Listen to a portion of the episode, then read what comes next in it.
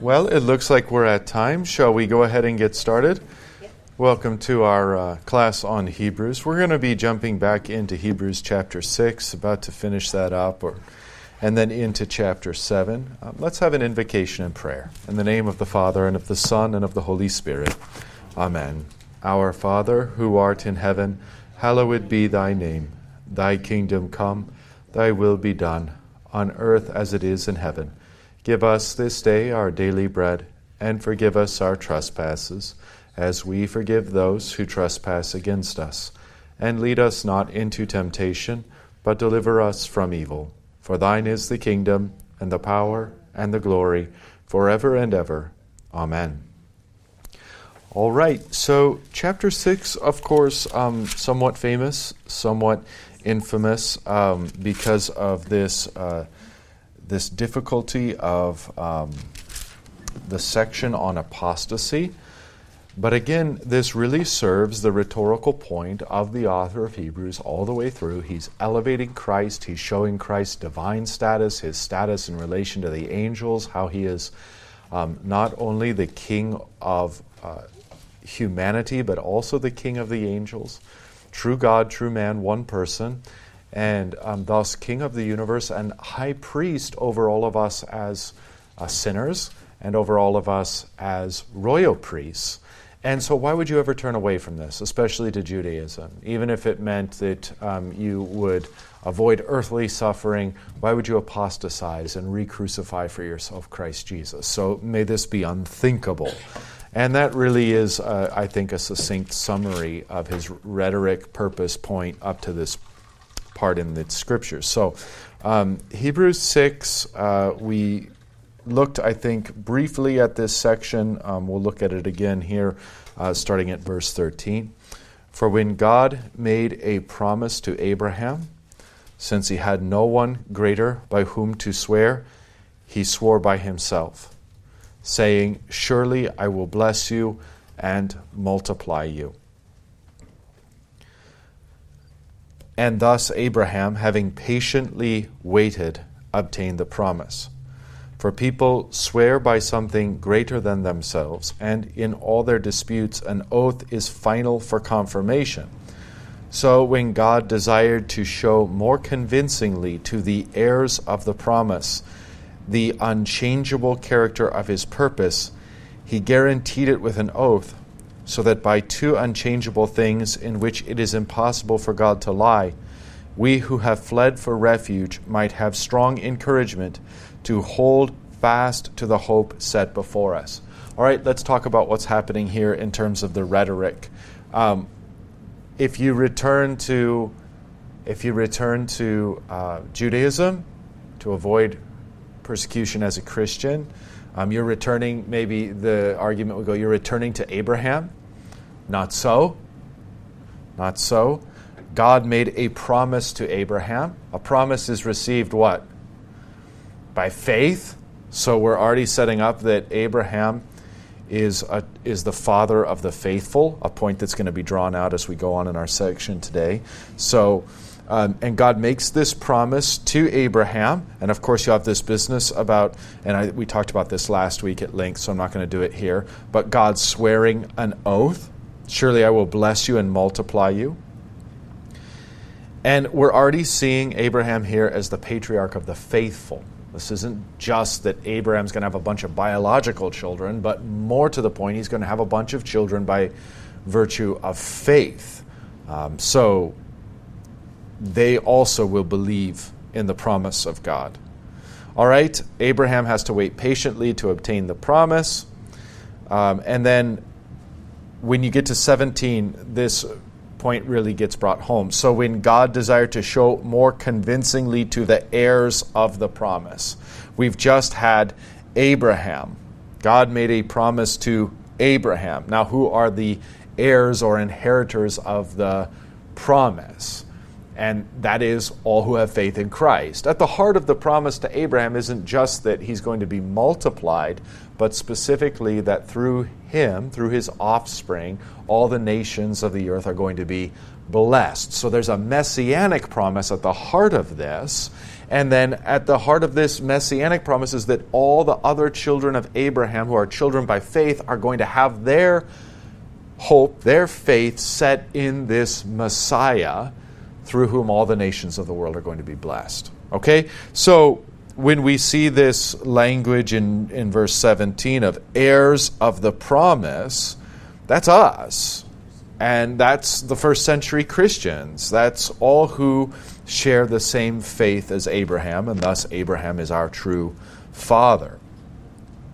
So, again, um, verse 17 so when God desired to show more convincingly to the heirs of the promise the unchangeable character of his purpose, he guaranteed it with an oath so that by two unchangeable things in which it is impossible for God to lie, we, who have fled for refuge might have strong encouragement to hold fast to the hope set before us. In other words, you're already with Abraham. You're already in the line of the faithful who have their faith and hope in the promise of God. Um, so there is no, what are you going to return to? Return to Abraham after the flesh? No, we have Abraham as the one who believed the promise, and we are heirs of the promise. And so we wait with him. It's impossible for God to lie.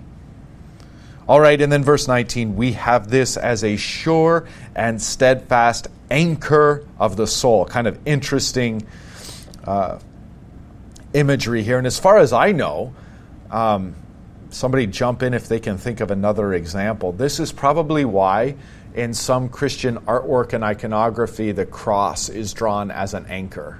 Have you seen this, where the bottom is split and comes out as an anchor? We've got something like that on our paraments, on our chrismons that hang on the Christmas tree.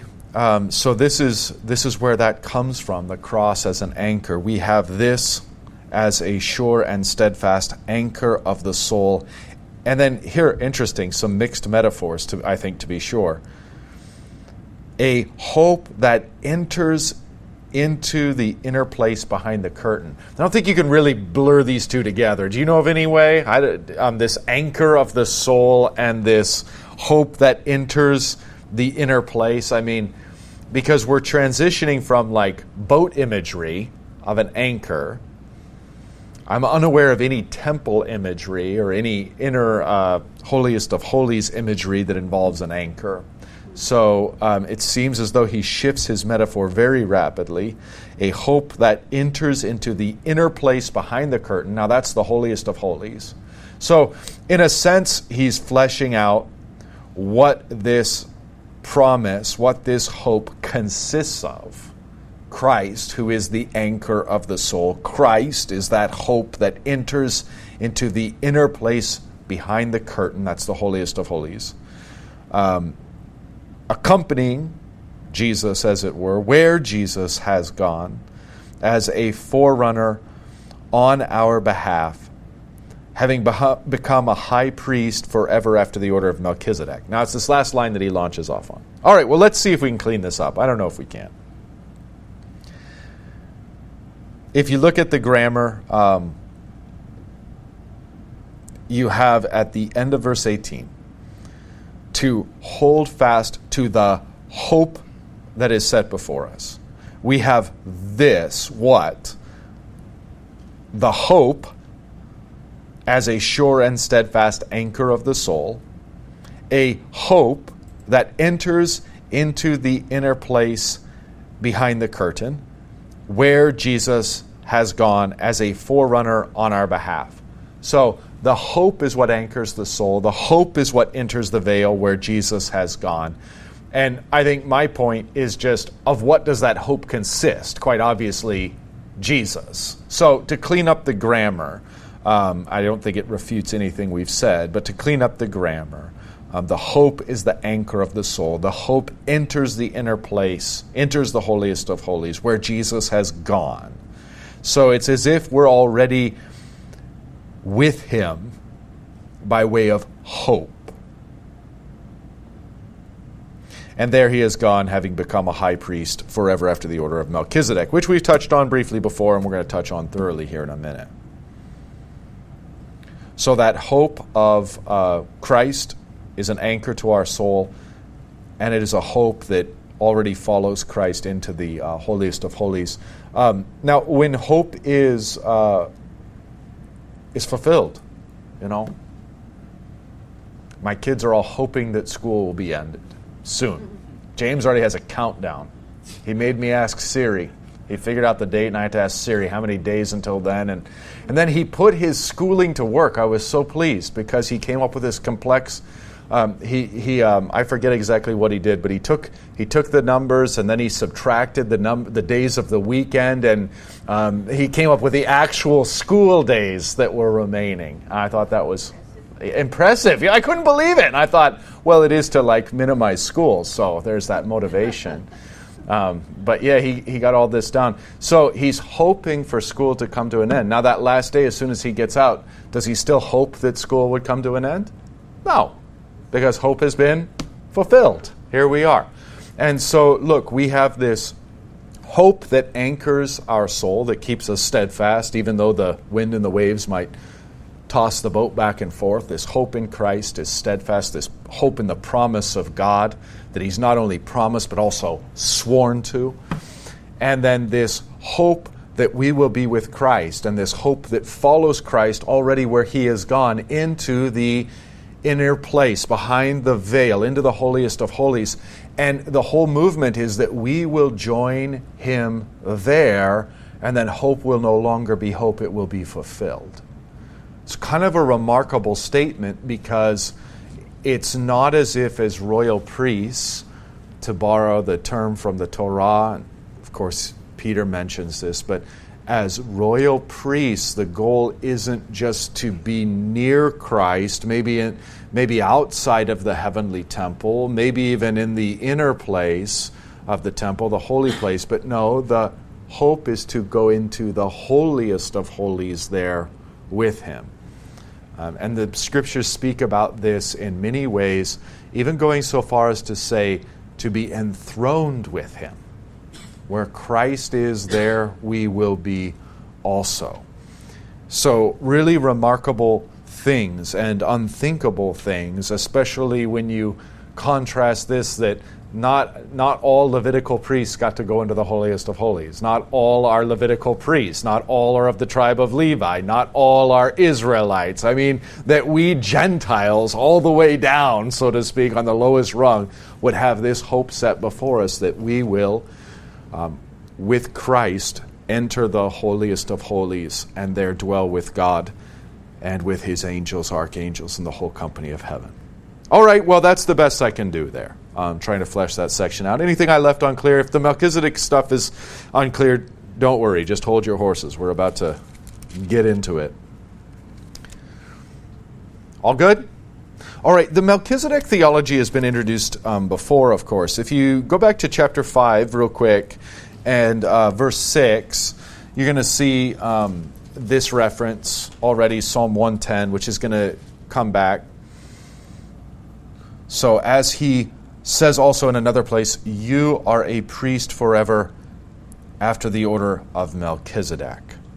So, we've been introduced to this idea before. Um, you know, even in, in, verse 9, as this section ends, um, and being made perfect, he, that is Jesus, became the source of eternal salvation to all who obey him being designated by God a high priest after the order of Melchizedek. And if you recall, we went back to Genesis 14 and looked at this um, section of uh, Melchizedek, so we're not going to do that again. But this then is where he launches off to show that um, not only um, did God give the promise to Abraham, but we are one with Abraham, heirs of this promise and it is impossible for God to lie. And our hope now in the promise of God in Christ Jesus is anchored, is, is the anchor of our soul, and it is a hope that follows Jesus even before we ourselves have, have come with him to the holiest of holies. How is he able to go into the holiest of holies, and how are we able to go with him? Because he's a high priest forever after the order of Melchizedek. Well, what is the accusation being made, sort of maybe in the background, that Jesus isn't a Levite, so why would he be a high priest or have any ability to go into the holiest of holies? Ah, says the author of Hebrews, if you pay attention to what the Psalms say, Jesus is a priest. God declares him a priest not after the order of the Levites, which would have begun around the time of Mount Sinai. You can think roughly 1500 BC. But he began as a priest after the order of Melchizedek, which is older. It precedes, it goes all the way back to Abraham.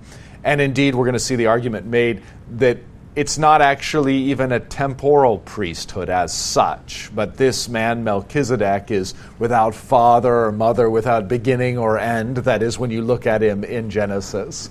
And so, this is an eternal priesthood to which Christ belongs, even preceding uh, the Levitical priesthood. So, the Levitical priesthood then takes on that characteristic of all the law um, that, in terms of its function, it's temporary. That it that it derive, that it drives us to Christ and embellishes and amplifies Christ. All right, so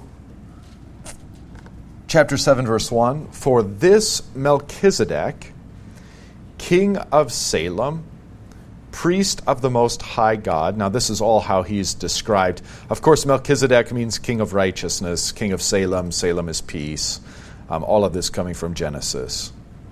He met Abraham returning from the slaughter of the kings. So that's what Abraham was doing. Remember, he had to rescue Lot, and he won this really incredible battle. He was outnumbered, but he beat all these world powers, rescuing Lot. So he returns from the slaughter of the kings and, and he, and he um, runs into this Melchizedek, and Melchizedek blesses him. Okay, so already what's in place? The greater blesses the lesser. And so we're already seeing what's being set up here is that Melchizedek is going to be one who is greater than Abraham and ministers to Abraham. Of course, what's the point of this? That in Judaism, you don't get any higher than Abraham. And the author of Hebrews rhetorically is working here saying, well, Mel- Melchizedek was, and we have a priest after the order of Melchizedek. Okay. Verse 2 And to him, that is to Melchizedek, Abraham apportioned a tenth part of everything. So he tithes. If you look at the study note, it says Abraham recognized Melchizedek's priestly status by offering him a tithe. a tenth part of everything. He is first, by translation of his name, King of Righteousness. Again, that's what Melchizedek means.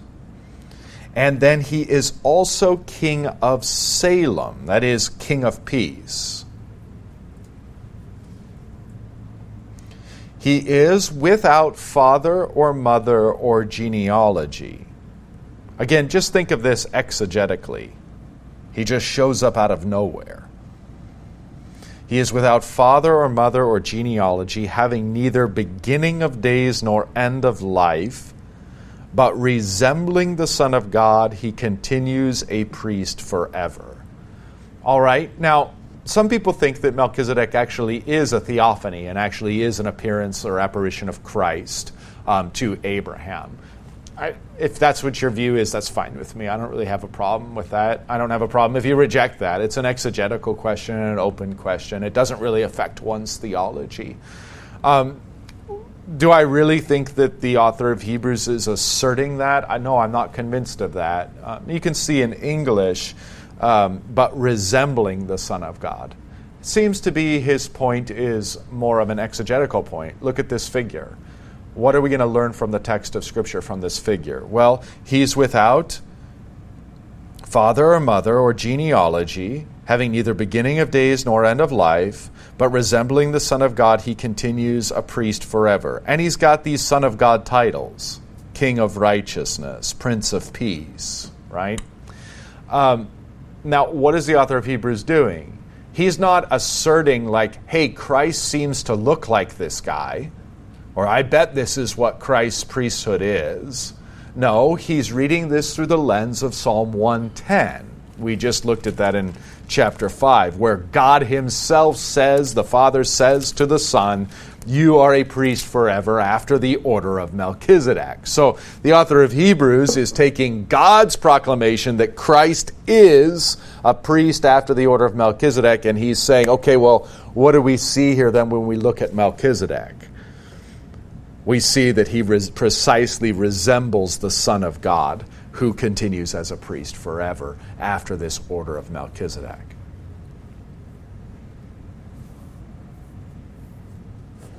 Jesus himself certainly has neither father nor mother in the traditional sense.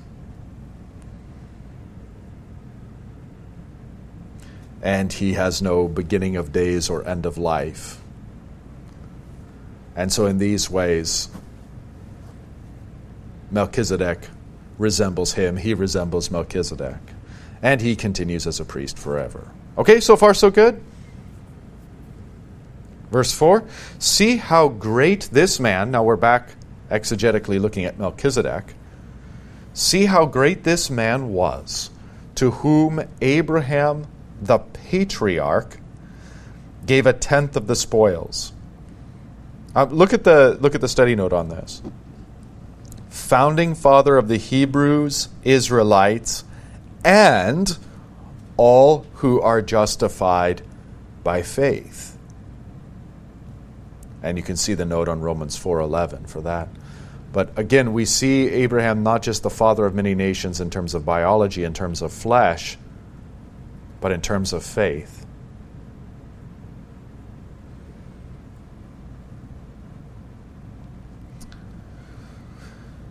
All right, verse 5 And those descendants of Levi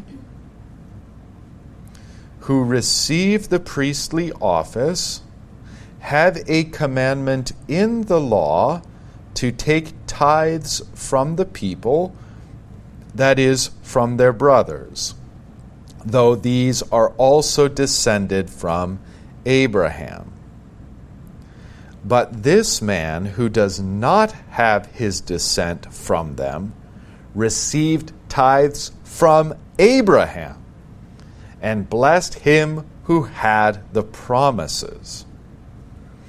It is beyond dispute that the inferior is blessed by the superior. In the one case, tithes are received by mortal men. Um, so that is, uh, the, the Levites, the Levitical priests, I mean, um, receive the tithes from the people, and they themselves are mortal men. But in the other case, by one of whom it is testified that he lives, that is, that he is not mortal. So this is the immortal Christ.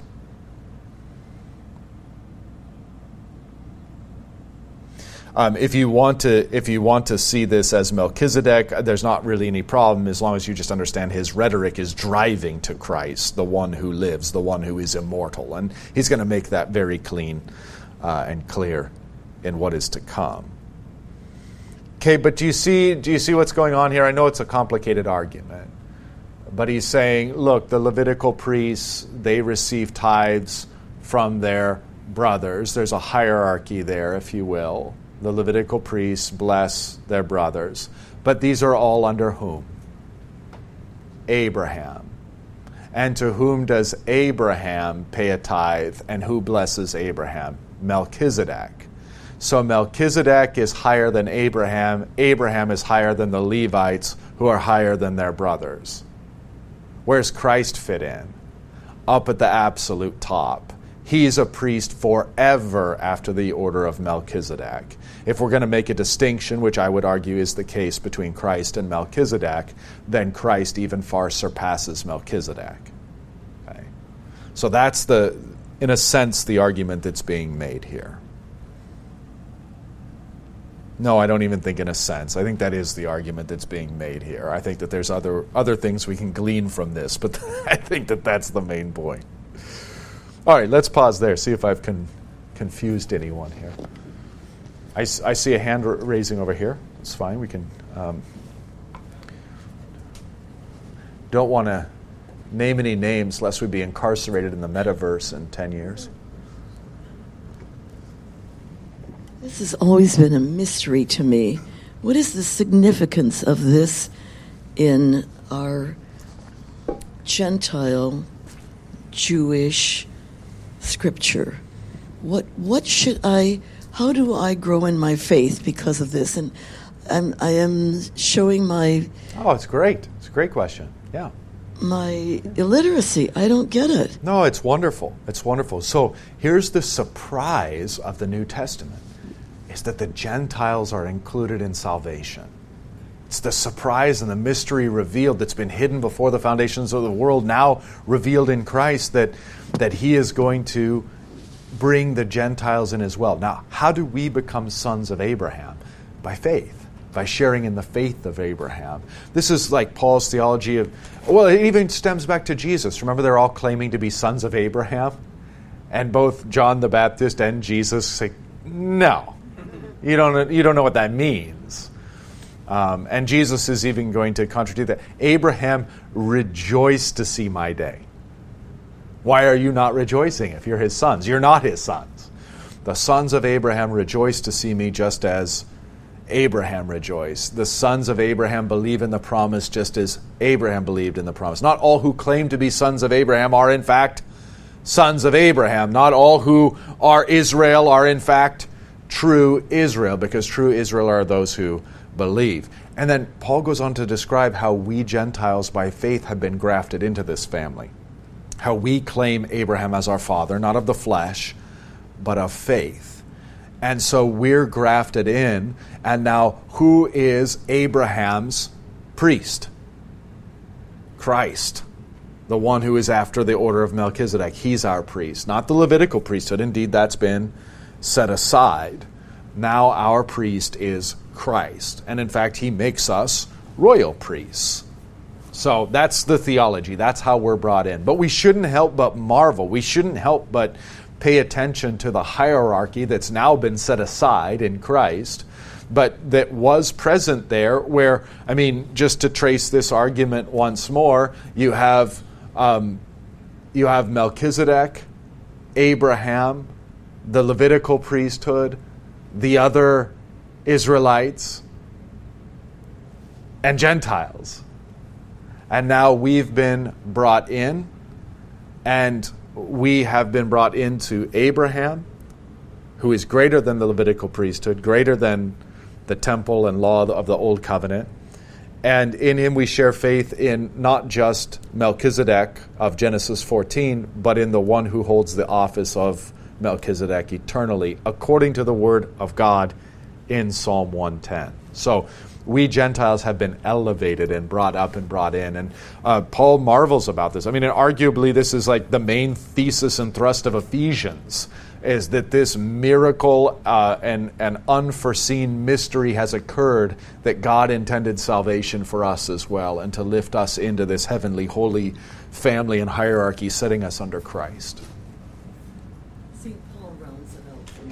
Mm-hmm. Yeah, yeah. St. Paul talks about this everywhere because it's his passion. He's a he's the missionary to the Gentiles. Uh, in of course, in um, he makes this big argument in uh, Romans nine through eleven that you know what advantage is uh, is it to be a Jew and to have all the oracles of God, much in every way. But then, as he goes on to say, we, you know, they have rejected Christ that the Gentiles might be brought in, and the Gentiles are being brought in so that out of jealousy they might turn and be brought back in as well. And so he's got this whole section of how we Gentiles have been grafted in. And then, and then a warning to us as Gentiles not to be pompous or arrogant or assume that this is our birthright. Um, he grafted us in. And, and if he's, you know, I forget Paul's exact rhetoric here, but if he's trimmed off the dead branches of Judaism, um, be careful lest he trim you off as well because you die in the presumptuousness of your sin. Um, so in other words, there's humility and there's oneness shared, um, whether you are of biological Hebrew descent or biological Gentile descent. We are all grafted into one tree, um, living and uh, faithful to Christ. Okay, thank you for that. Let's um, let's look to move on here. Uh, we're going to do more with Melchizedek, uh, verse eleven. Now, if perfection had been attainable through the Levitical priesthood, for under it the people received the law. All right, so think about this. Sinai is where the law is given. And let's look at the fullness of the law here. We can talk about the ceremonial, we can talk about the civil, we can talk about the moral, just all of it. Okay, and but particularly here, with the law come and with the ceremonial comes the institution of the Levitical priesthood, comes the institution of the sacrifices, the dietary laws, all of this stuff. Okay? So if perfection had been attainable through the Levitical priesthood, for under it the people received the law, like this whole structure, all these rules that went along with it, what further need would there have been for another priest to arise after the order of Melchizedek? So, what on earth is God talking about in Psalm 110 when he says, You are a priest forever after the order of Melchizedek, if he had already established all that was necessary and needed in the Levitical priesthood? That's essentially what the author of Hebrews here is asking. If perfection had been attainable through the Levitical priesthood, God would never have said anything about you are a priest after the order of Melchizedek. He did, thus, the Levitical priesthood was temporal for a time and unable to uh, attain perfection, completeness, wholeness in the sight of God. Thus, we needed um, this high priest after the order of Melchizedek. So, just, I don't know, it's all, it looks like one giant sentence, so let's do it again.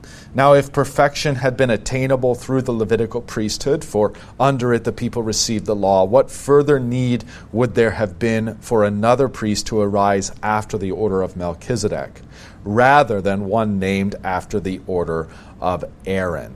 Yeah, why couldn't he have just come into the Levitical priesthood and been the Levitical priest of all Levitical priests?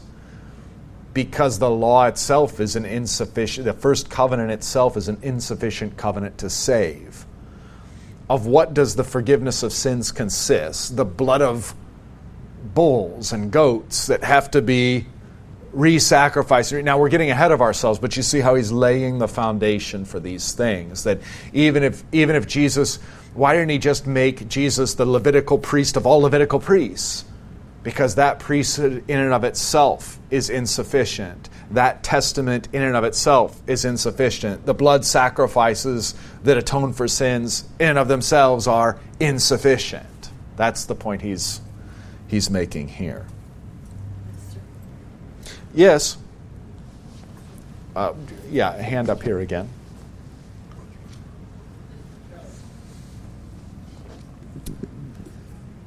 That speaks to what Jesus was always having to contend with with the Jewish people.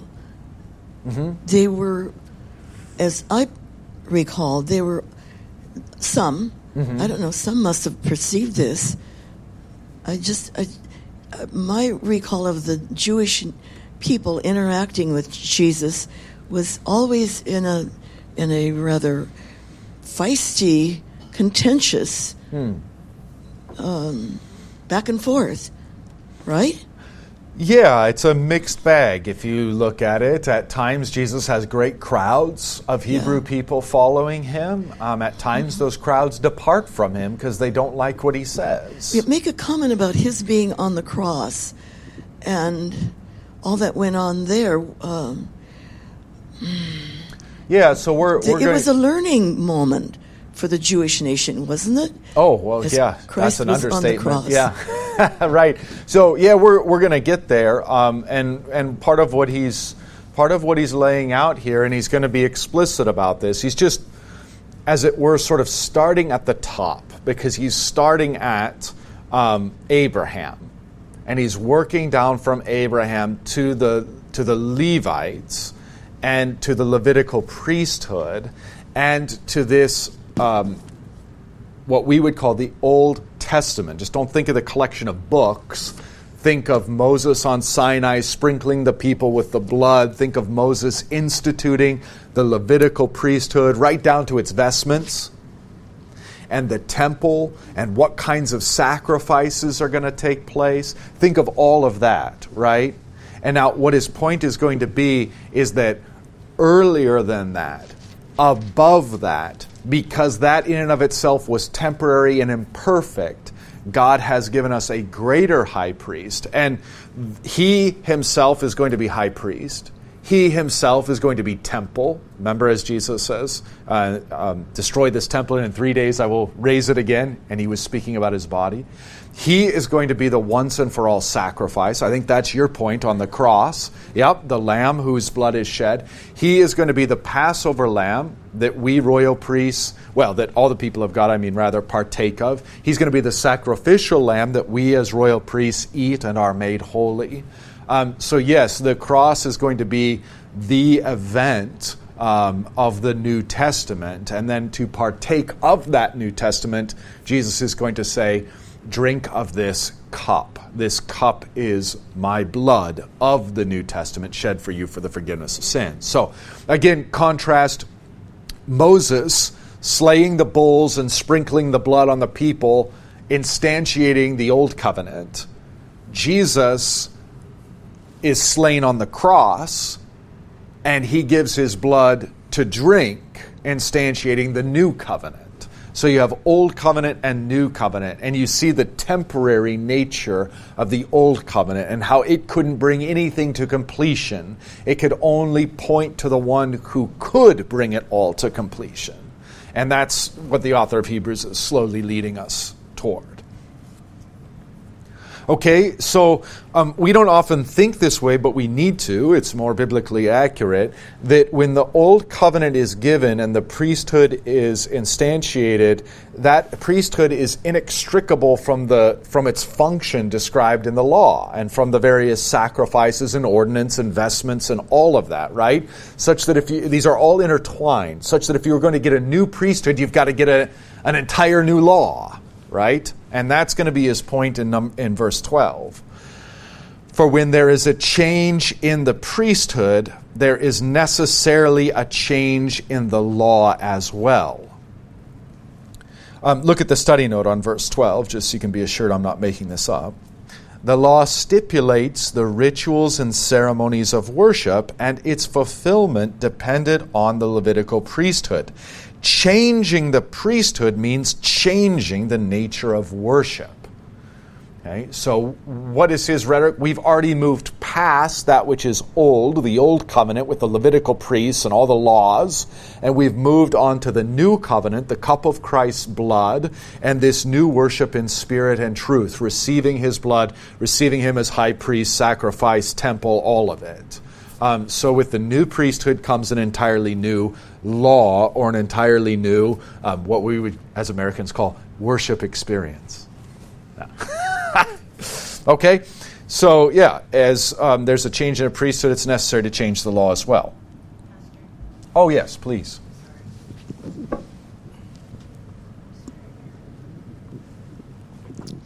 I remember at the beginning of Hebrews, we talked about the Aaronic priesthood, the Levitical priesthood.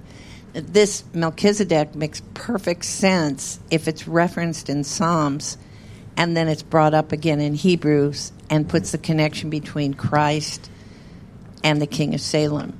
Yeah. Um, and I like that a lot. Now, is there any reference to Aaron as far as any priesthood activity between the Levitical and this reference to Melchizedek? I'm not certain I understand your question. When Um, did the when did Aaron or his descendants? Um, am I wrong in saying that they were the caretakers of the temple? Yeah. So Aaron was a Levite. And, he was a Levite as well. Mm-hmm. Yeah, and Moses was a Levite. Oh, there, there it is. Yeah, they're Levites, and then God grants Aaron and his sons to be the pre, the fir- very first priests. Okay, that's where I mixed Mm-hmm. it up. I'm sorry. And so all priests are Levites, but not all Levites are priests. Priests. Mm-hmm. And there is, we can look to Aaron himself as a type of Christ, and we can look to the Levitical priesthood itself in a twofold way, at least, as a type of Christ, and to a degree also as a type of the royal priesthood. But these are just types and shadows, they're not identical. And that's the author of Hebrews' point. Um, Christ isn't the Levitical priest of all Levitical priests, he doesn't fulfill it so much as he precedes it, supersedes it, postsedes it in every way. Yeah, in every way um, is more than what that was. That old covenant with its old priesthood, with its old sacrifices, was for a time and a purpose, and that is to drive us to Christ. Would these uh, Hebrews have been aware of Psalm 110? I mean, not all were probably literate, and and Abraham's reference to Melchizedek. Would they have been? Yes, they would have been very It seems like this. this was a compelling argument to them. Absolutely. Absolutely. Okay, thank you. Yeah, and, and it worthwhile pointing out that e, uh, that once again here we are in the New Testament scriptures, and the New uh, Testament scriptures they don't they don't tend to work like this. Oh, this just in straight from Jesus. Let me tell you the new theology. A remarkable thing about the New Testament scriptures is they're always based on what? The Old Testament scriptures. This entire argument is based on Psalm 110 and Genesis 14, where and you know extended via um, Abraham. So, to summarize, Psalm 110 and Genesis. This entire text is based on that, assuming you know something that comes to us via Exodus and Leviticus on account of the Levitical priesthood and all of that. But it's a thoroughly biblical, that is a thoroughly Old Testament argument. The author of Hebrews is essentially doing sola scriptura. He's making his entire case based on the scriptures. Even, even the earlier chapter, the earliest chapter, I mean, chapter 1, where he's doing the compare contrast with the angels and all of this, he's doing nothing but drawing on psalmody.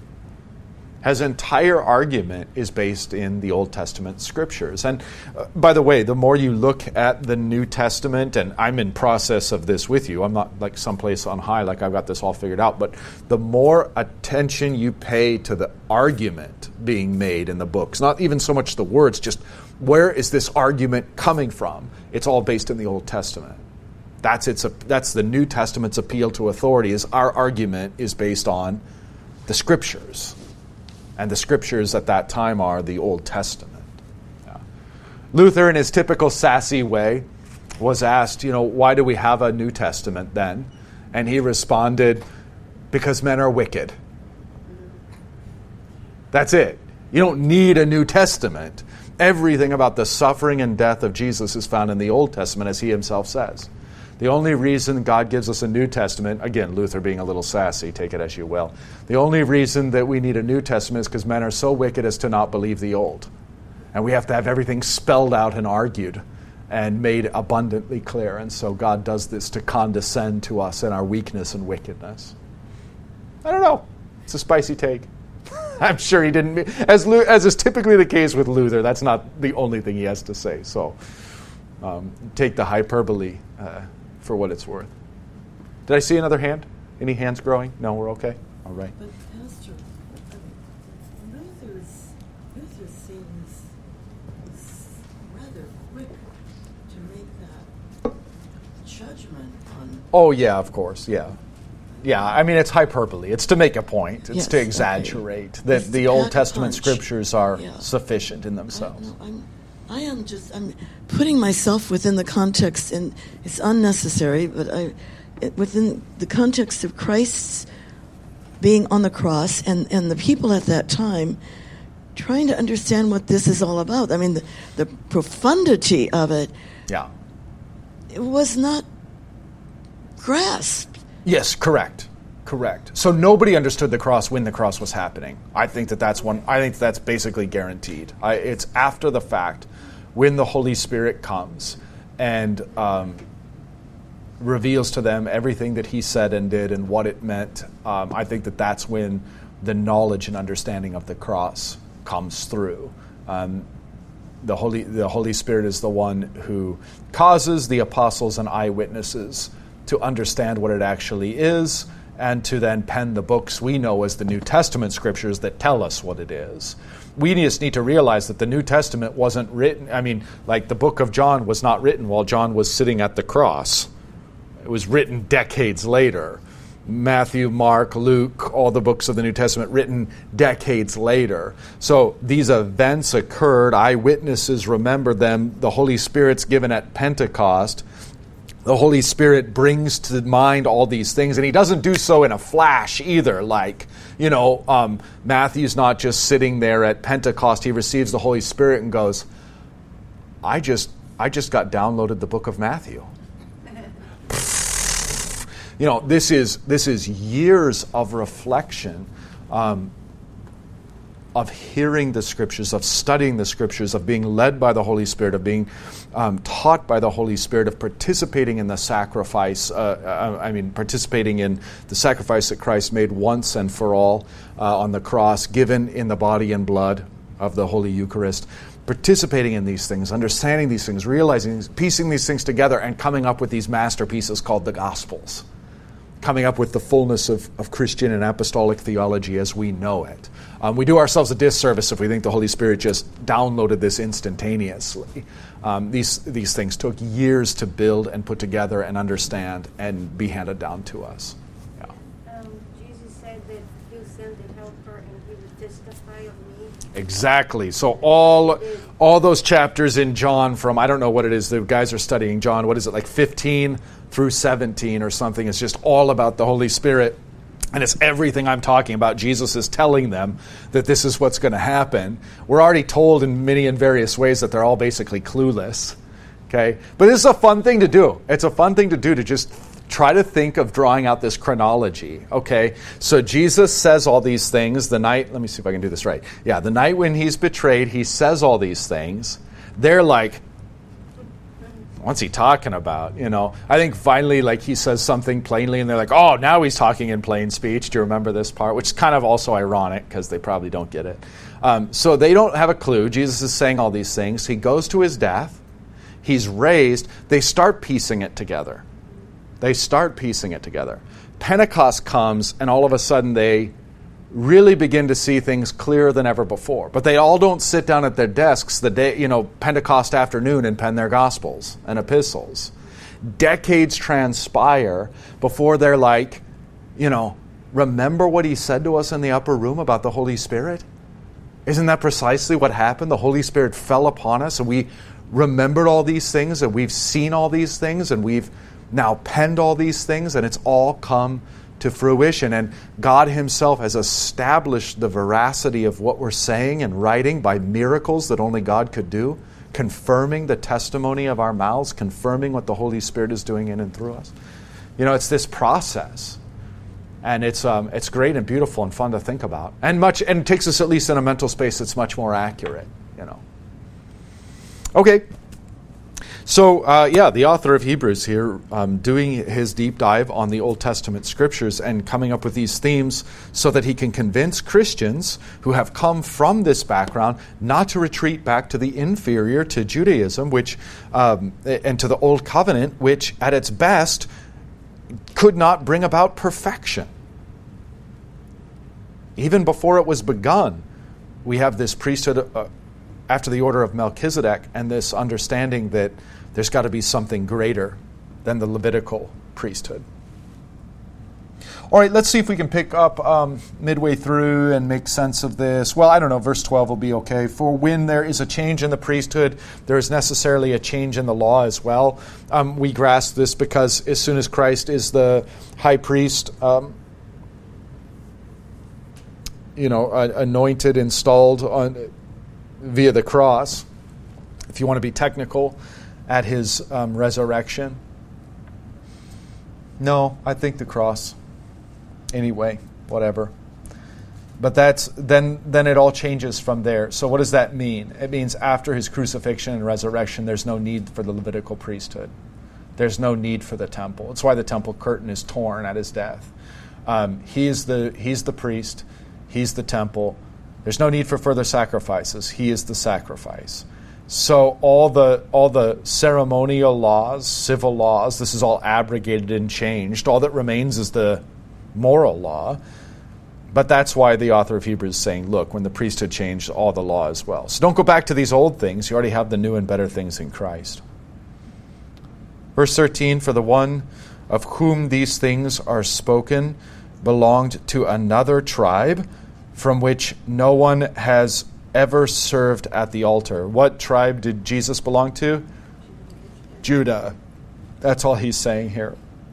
For it is evident that our Lord was descended from Judah, and in connection with that tribe, Moses said nothing about priests. This becomes even more evident when another priest arises in the likeness of Melchizedek, who has become a priest, not on the basis of a legal requirement concerning bodily descent, so think of genealogy here, but by the power of an indestructible life. For it is witnessed of him, you are a priest forever after the order of Melchizedek. Okay, this is a contrast between Christ and the order of Melchizedek and the Levitical priesthood. That's all this is. Um, we'll try not to get too tangled up here. Um, so, another priest arises in the likeness of Melchizedek. Who's that? Jesus, who has become a priest, not on the basis of legal requirements. That is, not you're not going to go find this in the ceremonial law. You're not going to go find this in Leviticus. Okay, not on the basis of a legal requirement concerning bodily descent. He's not from the tribe of Levi. He's from the tribe of Judah. His priesthood is after the order of Melchizedek. Thus, his, um, so look at the language here, look at the grammar. Who has become priest. Now, here's the negative, which we're going to get rid of here in a minute, but who has become a priest not on the basis of a legal requirement concerning bodily descent, not in the way of the Levites. Okay, but now let's go back and do the grammar. We'll take out the negative clause who has become a priest by the power of an indestructible life. Okay, so not by way of the old law, which has been set aside, not by way of mortal priests and genealogy and it passing on, and all of that is has the inference of death and change um, but he is of indestructible life. Now, where is that demonstrated par excellence? Of course, in his death and resurrection. So that's why I kind of say like he's he's made a priest via his death and resurrection in the author of Hebrews. That's like his. It's when he becomes priest. We would call it an ordination, um, but through his death and resurrection, through his indestructible life. And then, what, how does he confirm this? On what basis is he stating this? And he goes back to 110 again. Verse 17, for it is witnessed of him, you are a priest forever after the order of Melchizedek. So, not by bodily descent, not by being a member of the tribe of Levi, but by the power of an indestructible life. You are, uh, how do we know it's indestructible? Because you are a priest forever. Yeah. So, even though he dies, yet will he live. And we know that on the basis of you are a priest forever. I mean, think about this. With this one line, Jesus would know of his own death and resurrection. Because the scriptures say you are a priest forever. New priesthood, so there's going to be a new sacrifice. Ding, ding, ding. And yet, you will rise because you're a priest not for a time but forever. Verse 18 For on the one hand, a former commandment is set aside because of its weakness and uselessness, for the law made nothing perfect. But on the other hand, a better hope is introduced through which we draw near to God. Now, this verse ties in linguistically to preceding verses. The first half of it, for on one hand, a former commandment is set aside because of its weakness and uselessness, for the law made nothing perfect. That goes back to verse 11. Now, if perfection had been attainable through the Levitical priesthood, what further need would there have been? But it's not, so there was. The second half, um, so away with the Levitical priesthood and this temporary old covenant. But on the other hand, this is verse 19, the second half. On the other hand, a better hope is introduced. Namely, who? Christ and the priesthood in his priesthood that is forever after the order of Melchizedek, through which we draw near to God. Now look at that. Just look at the language. Hope. Draw near to God. Where have we seen that before? That goes back to chapter 6, verse 19 and 20 we have a sure and steadfast anchor of the soul, a hope that enters into the inner place behind the curtain where Jesus has gone as a forerunner on our behalf, having become a priest forever after the order of Melchizedek. But on the other hand, a better hope is introduced through which we draw near to God, to the holiest of holies. It's kind of also this critique on like the American evangelical take of like, well, when Jesus dies on the cross and the temple curtain is torn, it means we all have free access to God. There's no such thing as a holy of holies. I think the author of Hebrews would strongly disagree with any of that. He would say, no, there is a holiest of holies. Do you not remember that the holiest of holies on earth mere, merely is a is a kind of model and sketch of that which is in heaven. And in fact, there is, and in fact, that's where God is, but you have access to him only in and through Christ, this new priest after the order of Melchizedek. We follow him even now via hope, but soon enough that hope will be fulfilled, and we will follow him into the holiest of holies in heaven, where we shall behold God face to face. Our sins cleansed by the blood of this Lamb, by the blood of this high priest. And Pastor, those who have died before Yes. Are they, do they have awareness of, of the access, the access to the Holy of Holies? Yeah, it's a great question, and it's a really t- difficult question. So, those who have died before us, like those who are in heaven right now, um, in what sense are they in the holiest of holies, in that presence of God or not? It's, you know, I, it's that kind of question requires such precision. I don't know that if we can know in certain respects, it would seem to be the case um, because heaven is in the presence of God.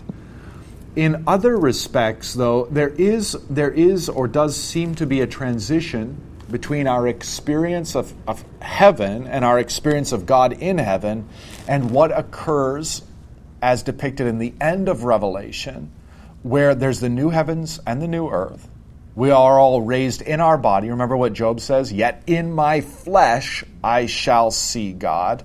And we're also told there that Christ himself becomes the temple. There's, not, there's no temple because Christ himself is their temple. So I'm a little torn. I want to say, yes, we see God, and yes, we enter the holiest of holies in heaven, but not yet in the, in the way that is fully described at the end of Revelation. Not yet in the way that we behold God with our face, with our eyes, and see Him and dwell. So that's the best I can do with that question. When it comes to real precision about the intermediate states, the scriptures don't give us that, or what they do give us lends itself to some debate as opposed to a definitive answer.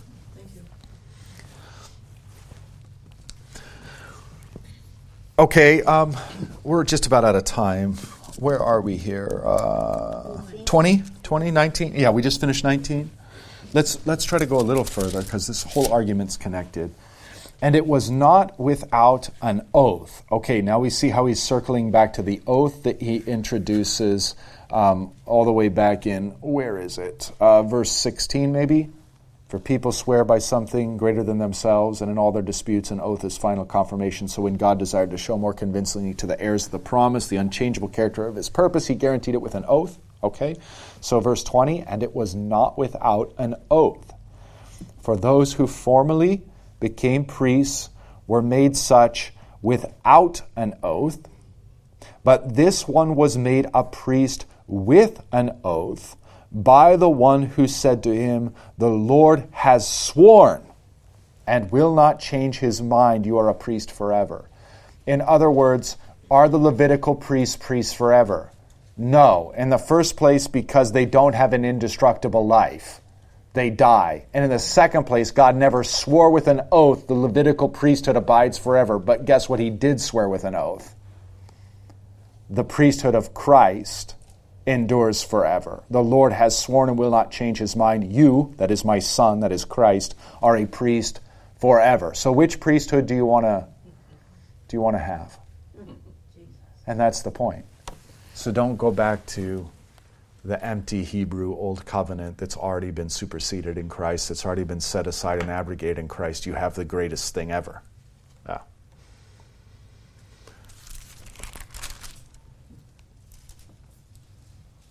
And then I think I think 22 is best understood in this context. This makes Jesus the guarantor of a better covenant. So, what does that mean? Because God has sworn that He forever, with an indestructible life, um, in that sense, He's the guarantor. And can you not see in which sense His covenant is the better covenant? And if you can't, that's okay, because he's going to spend a lot of chapters explaining that in detail. Mm-hmm. Mm-hmm. That's what's coming, is how now we've talked a lot about how the priesthood, one priesthood is superior to the other. The priesthood of Christ is superior to the priesthood of the Levites. Um, now we're going to, eh, as we move along, I should say, we're going to talk about how the covenant itself that Jesus brings is equally as better than the old covenant that was brought through the angels to Moses. All right, the Lord be with you.